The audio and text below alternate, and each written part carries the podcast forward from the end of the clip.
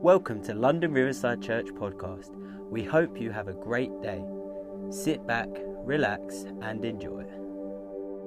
Now, I'm going to conclude our teaching series regarding uh, Stand Strong. Stand Strong has been our teaching series over these last few weeks.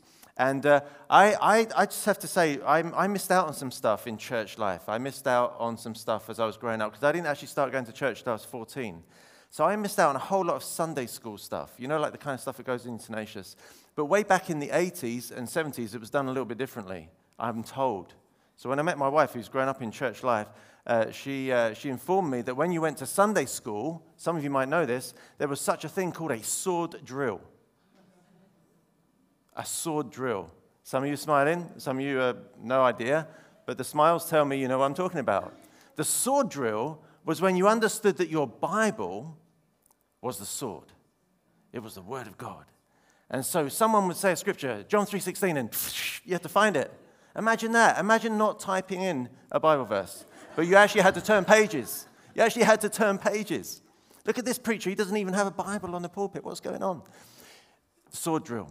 Sword drill. So important. I missed out on a load of stuff like that, obviously, uh, not growing up in a Christian home. But uh, you know, it's a bit strange that actually think we're telling kids to, uh, to use their swords. We could get in all kinds of uh, issues if that was misunderstood. But you know, the Bible, to- uh, the, the Bible talks about itself as being the Word of God, as being the sword of the Spirit. Okay? So in Ephesians 6 and verse 10, we've been reading, finally be strong in the Lord and his mighty power. Put on the full armor of God so that you can take your stand against the devil's schemes. And as I've said each time, but I want to say this again if you're listening online for the first time or if you've joined us today, just to uh, clarify what's happening here. The Apostle Paul is writing to a church in Ephesus. He's under house arrest elsewhere. And so he's most likely with a Roman soldier. Whether he's chained to him or not, we don't know, but he's definitely around in the house because he can't leave that house. He's under house arrest. And so, as he's thinking about what he's writing to this church to encourage them, he gets the inspiration as he sees the soldier, and he speaks about, about the fact that Christ's followers can wear the armor of God. And he says, in, eh, we've been looking at the fact that, that there is a belt of truth, a breastplate of righteousness, the shoes of the gospel of peace, a shield of faith, the helmet of salvation. If you've missed any of those, catch up with them on our YouTube channel. But today, I want to look final, finally in verse 17 where it says these words Take the helmet of salvation and the sword of the Spirit, which is the Word of God. Take the helmet of salvation, we talked about that last week, and the sword of the Spirit, which is the Word of God.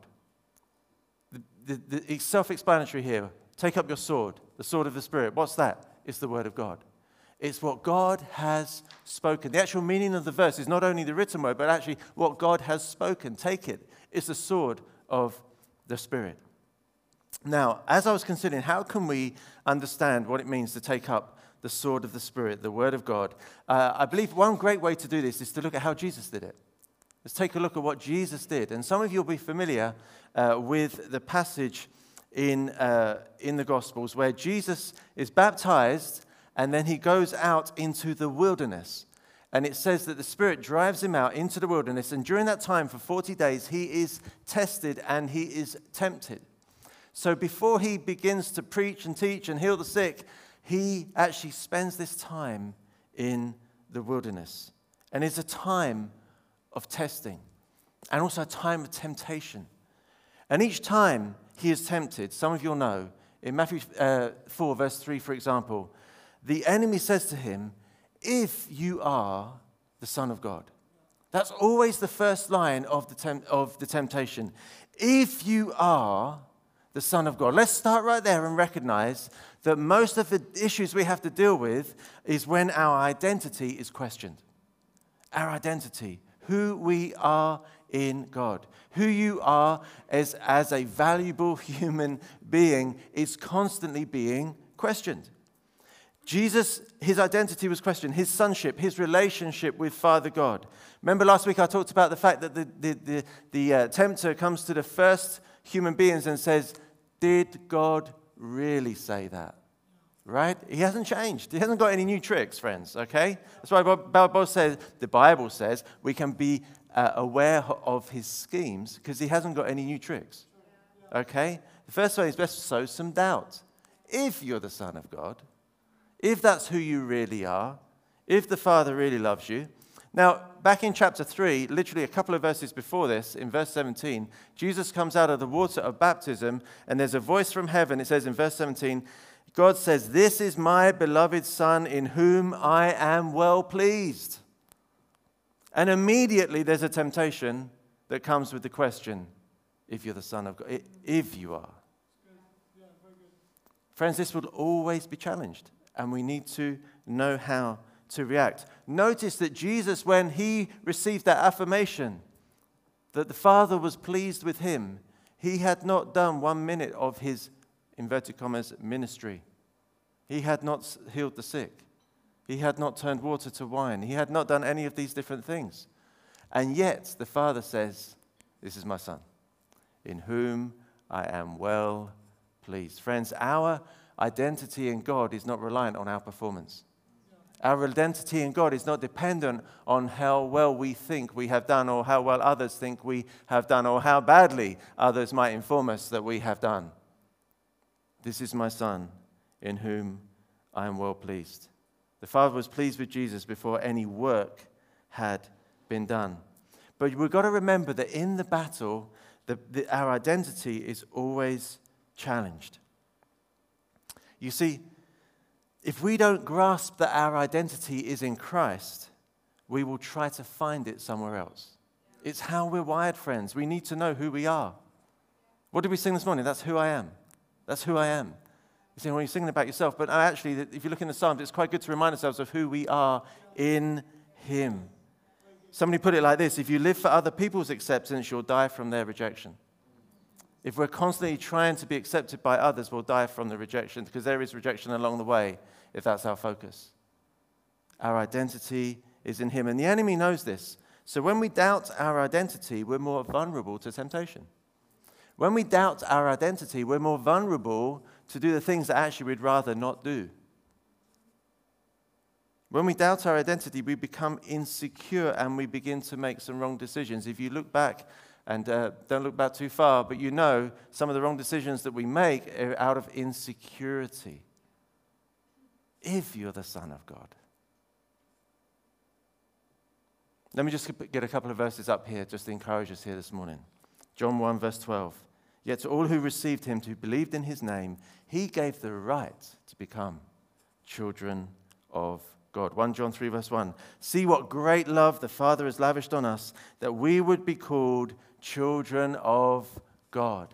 And that is what we are. Friends, I make no apology this morning of keeping this part real simple because that is who we are children of God. Friends, our identity will all, always be questioned, and we need to know that we're loved by the Father. We need to know that He's pleased with us. We need to know that we are His children. I'm not busy earning God's favor, I get to live in His favor. So, having said that, what does Jesus do? Because every time he's challenged in this, uh, uh, these verses in Matthew chapter 4, if you're the Son of God. And how does Jesus reply? Jesus replies, It is written. Every time Jesus replies, It is written. He comes back to the authority from the Word of God each and every time. In verse 4, in verse 7, verse 10. Listen, friends, if it's good enough for Jesus, it's good enough for us today. He simply says, It is written. My wife doesn't agree with this practice, but occasionally I have been known to not only attend but sell at a car boot sale. now, some of you are like, oh my dear, what is he doing? Are we not, pay- are we not paying the pastor enough? You know, friends, car boot sales are fun. But that's in my little world, okay? You don't have to, sh- you don't have to say amen to that, okay? Not everything the pastor says has to be agreed with. But there's a funny thing that happens if you ever go to a car boot sale real early. I mean, before it's light, people turn up, it's before five o'clock because you've got to get your pitch, okay? Somebody's like, what world is this guy living? in? You turn up with your car full of your junk that you want to uh, sell on, and uh, junk, great products that someone else might be able to use, uh, upcycle, etc. And uh, yeah, you can tell I don't go very often. And so when you get there, uh, it's the weirdest thing because there are, there are people that really do go to these things all the time. And so as soon as you open your car door, there, is a, there are people around you like ants and they're around and they're circling around and they're looking in your car. And you go to open up the boot to, to, to, to start to set out your, your, you know, your, your, your stall, as it were. And people are already trying to get in your car. Are you selling this? Are you selling that? And they're going, and it's no kidding, it's intense. I mean, you can't, you can't be intimidated. You got to, you say, no, no, I'm not selling anything yet, okay? I'm not selling anything yet. And what happens is, they, they're, they're like, they're, they're, if they see your jacket, it's like, are you selling this? No, no, that's my jacket. I want that. You say, seriously, is that, but is that phone for sale? No, that's my phone. I, that's my stuff. Leave it. Is that your child? Yes, it's my child. Keep it here. So it's, it's like, it's really like they want to get in there, get a bargain, so they, well, theory is they can go sell it for more. If, they, if you're keen to sell, because they, they can tell you're a rookie, right? And so they're like, we can get this cheap, or we'll sell it on for more. Anyway, I'll let you into a little world there that I, my wife tries to keep me out of. So, uh, the question is this What things in your life are not for sale? What things in your life are not for sale? Because I have to make it very clear you've got to hide the stuff that you don't want sold because people want it, they're all over it. What things in your life are not for sale? What things are non negotiable? Because that's where Jesus deals with this so well. We need to take up our sword and we need to know and act upon the word of God. So, for example, in verse 2 of Matthew chapter 4, it says, after, four, uh, after fasting for 40 days and 40 nights, he was hungry. I believe that's an understatement. He was hungry. The tempter came to him and said, If you're the Son of God, tell these stones to become bread. Now, Jesus wasn't I missed lunch hungry, right? Or I forgot to eat today hungry. He has seriously been a disciplined in seeking the face of the Father. He's, he's 40 days, no food, right? So he is most definitely hungry. And the temptation comes to him if you're the Son of God, why don't you just tell these stones to, to become bread? God's going to help you. God doesn't want you to go hungry, doesn't want you to miss out. But Jesus had made a commitment to fast and pray. And so the temptation is that we change our source in our lives. We change the source of nourishment. It's the temptation is you've got to eat. You've got to eat. That's a totally justified thing to do, right? I mean, it's not a sin to eat, surely. Surely it's not. Some of you are looking at me like, oh, Pastor. No, no, no. Believe me, it's in the Bible. We can eat.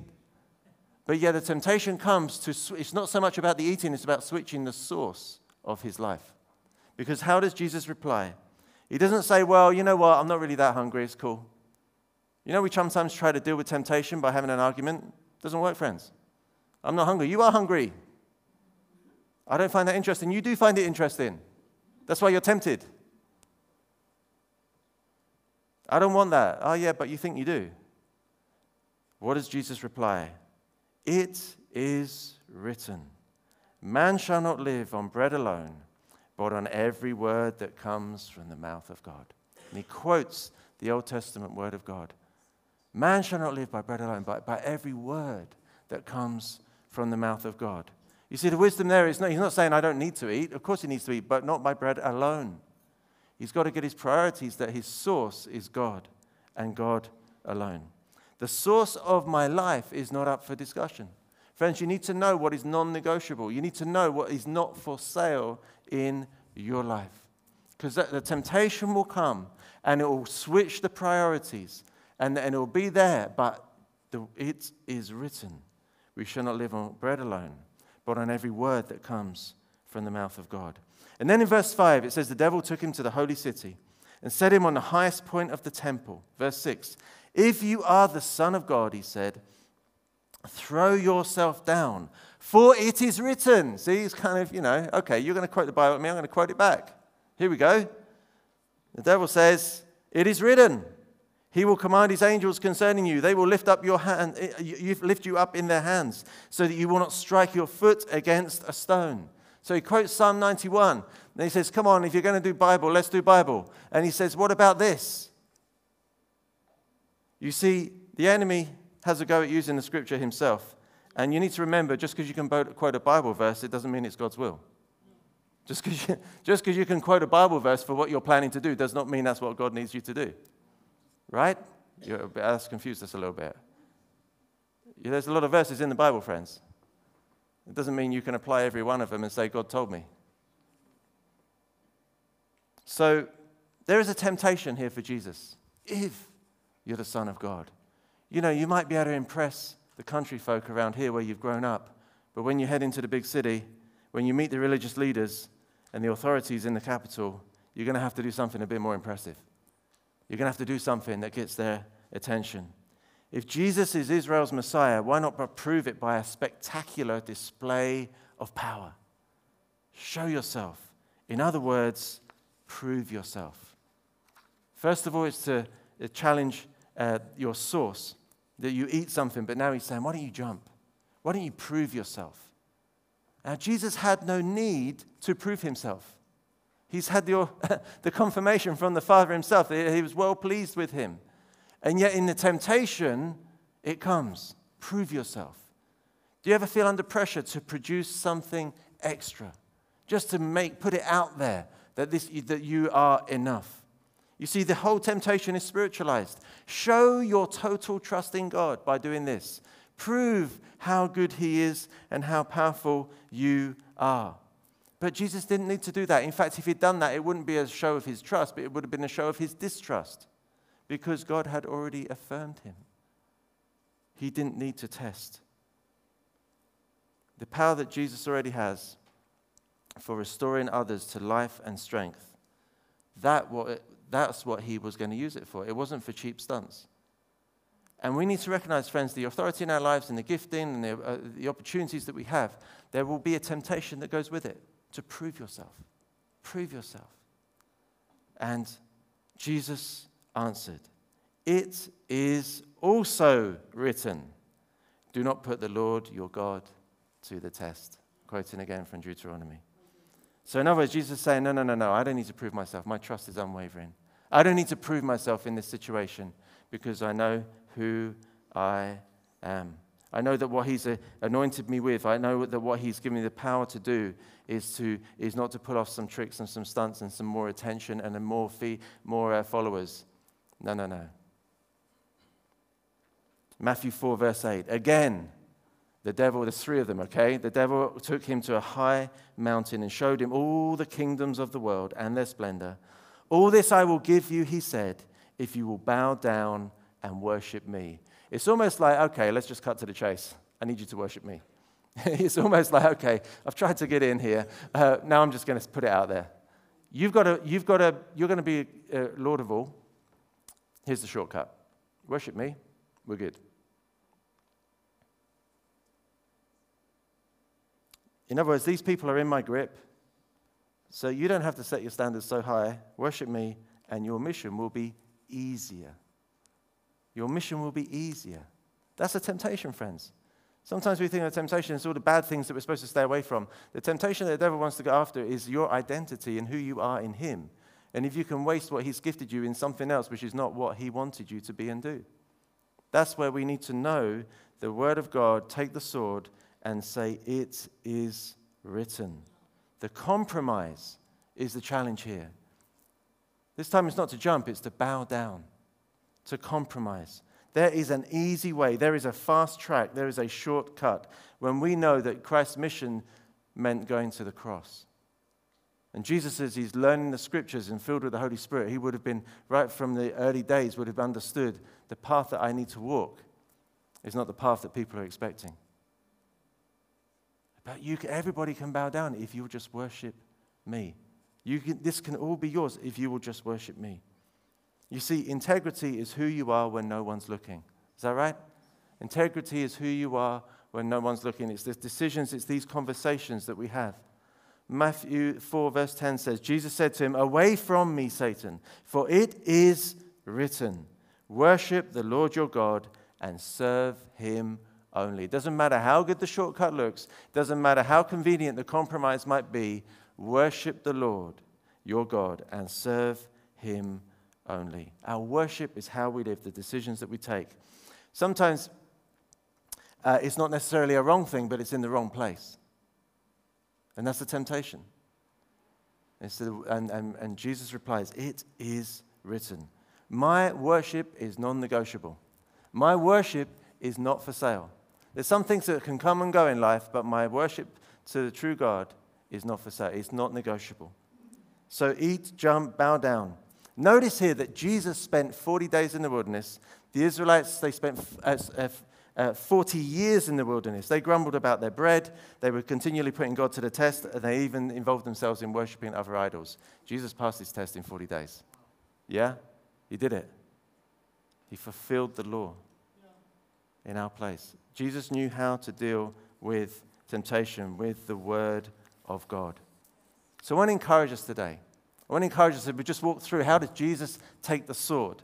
I believe that for each of us, we can also know what it means to take the sword, the word of God, in our lives, in our individual conversations. Sometimes it's public, but very often it's private.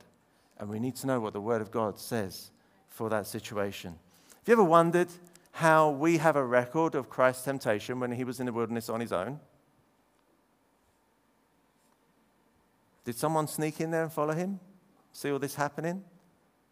Jesus must have conveyed to his followers his experience because he knew how important it would be for them to be able to withstand temptation. It is written. Psalm 119, verse 9 says these words How can a young person stay on the path of purity? By living according to your word. Verse 11 I have hidden your word in my heart that I might not sin against you. I have hidden your word in my heart. Friends, the word of God, and I know I'm preaching to the choir a little bit here because some of us, we've been in church a little while, so we know our Bibles, whether it's in paper form or whichever form we're now reading them in, we know our Bibles. But in knowing our Bibles is not going to be enough. I've hidden your word in my heart. I am living this. I am choosing to live according to your word. What did Jesus say about the wise man who built his house on the rock and not on the sand? It wasn't just because he knew the Bible. He, he says, If you hear my words and do them, Jesus said, you'll be like the wise man. It's not the knowledge of the scriptures that's going to save us, friends. It's living the word which makes the difference. And so the psalmist had it right. How can we stay pure? How can we stay on the right path? By living according to your word. I've hidden your word in my heart. That means I've got it close. It's there, it's accessible. I've got the sword when I need it. It's not like I left it at home today, I'm in trouble. No, I've got the, I know I've, the word is hidden in my heart. I can respond to this challenge. I can respond to this temptation because your word is hidden in my heart. Let me just say that when you're under its authority, you can apply its authority. That's how the scripture works, friends. It's not your knowledge of the scripture, it's not how many verses you've, you've learned off by heart. If you are living under its authority, you can apply its authority in your experience and in your life. Hebrews 4, verse 12 actually says that it judges and knows the thoughts of our heart, it knows the attitude. It's a great word, isn't it? Attitude. We've all got attitude. We all, you don't not have attitude, it's just what kind of attitude have you got? and the Word of God knows the attitude of our hearts. So, what we allow is we allow the, the Word of God into our hearts. We allow it to, to, uh, to divide spirit and soul, uh, as it were, to judge our thoughts and our attitudes. We allow it to have its way in our lives. We don't fit it into our life, but we adjust our life to the Word of God. It sounds like, oh man, that sounds heavy. That sounds like someone telling me what to do. Yes, it does. Yes, it does. If you found a higher authority to live by, go for it. But I believe the Word of God is an incredible authority in our lives. If we will choose to align ourselves with the Word of God, if we will choose to, to the best of our knowledge, uh, live in the ways it prescribes for us, if we choose to not just try to, it's not a, a checklist, but rather it, it's, we've hidden it in our hearts. So, where our attitudes and our thoughts and, and where our decisions are coming from, there's the Word of God. There's the Word of God. If you're the Son, if you're a Christian, if you're so good as you think you are, why don't you do that? No, no, no, it is written. The Word of God tells me. It's the perspective that it gives me. I choose to align my life with this ancient wisdom which has not gone out of date. This ancient wisdom that still works today. Let me conclude with this scripture in 1 John chapter 2.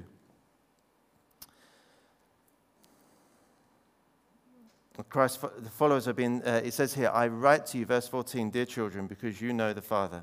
I write to you, fathers, because you've known him who is from the beginning. It says, I write to you, young men, uh, because you are strong and the word of God lives in you. See, this is what I'm trying to say. I've hidden your word in my heart. New Testament language, the word of God lives in us. So I know we have the imagery of taking up the sword, uh, but to go a step further, it's not just about having something with you, but something in you, living the word of God. And it says here, and you have overcome the evil one. Overcome. That sounds good. Let me just let you into something here. And I love to praise and worship, you know that. And it's important to us as a church family. But you um, overcome the enemy because the word of God is in your heart. I know you can shout and sing, and we've got some good songs about that. But to really overcome is a decision you're going to make tomorrow. That's where you overcome.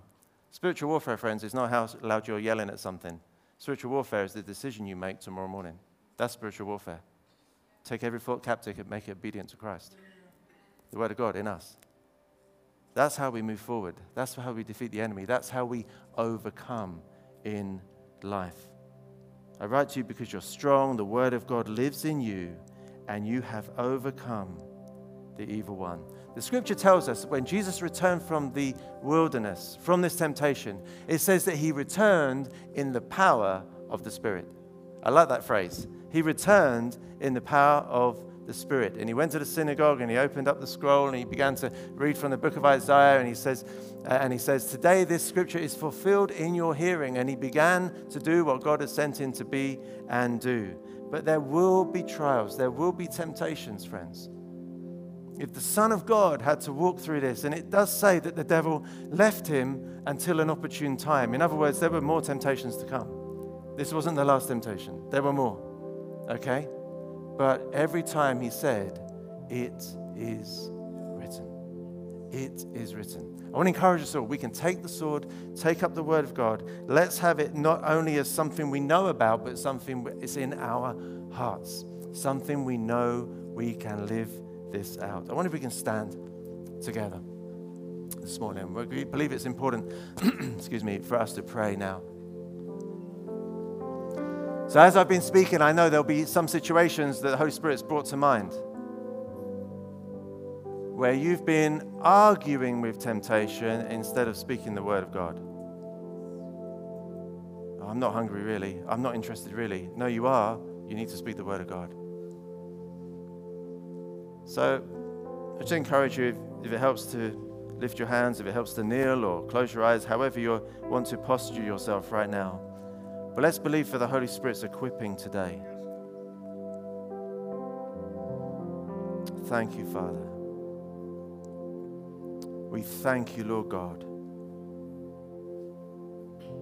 We thank you, Lord God. Thank you that you have equipped us and empowered us for the life you've called us to live. We thank you for the armor. Lord God, we thank you that you have given us all we need to live a life of godliness in Christ Jesus. And so, Father God, I pray that it will be our experience today to take up that sword, to take up your word Lord God, help us to hide it in our hearts that we might not sin against you. Father God, we thank you that we stand before you accepted, forgiven, in freedom, children of God. That is who we are. Whatever the tempter might say, whatever the accuser might say, we are your children. So I ask, Lord God, that you would empower us to live as such. By your word we pray. In Jesus' name we ask. Amen. Amen. I'm going to ask the, t- uh, the team to lead us in a song of worship. Just a couple of moments now before we close our uh, service. But I believe it's important. Don't start grabbing your coats and everything. Let's just for a moment look to Him. So I'm believing if there's a prayer going on in your heart, He'll empower you.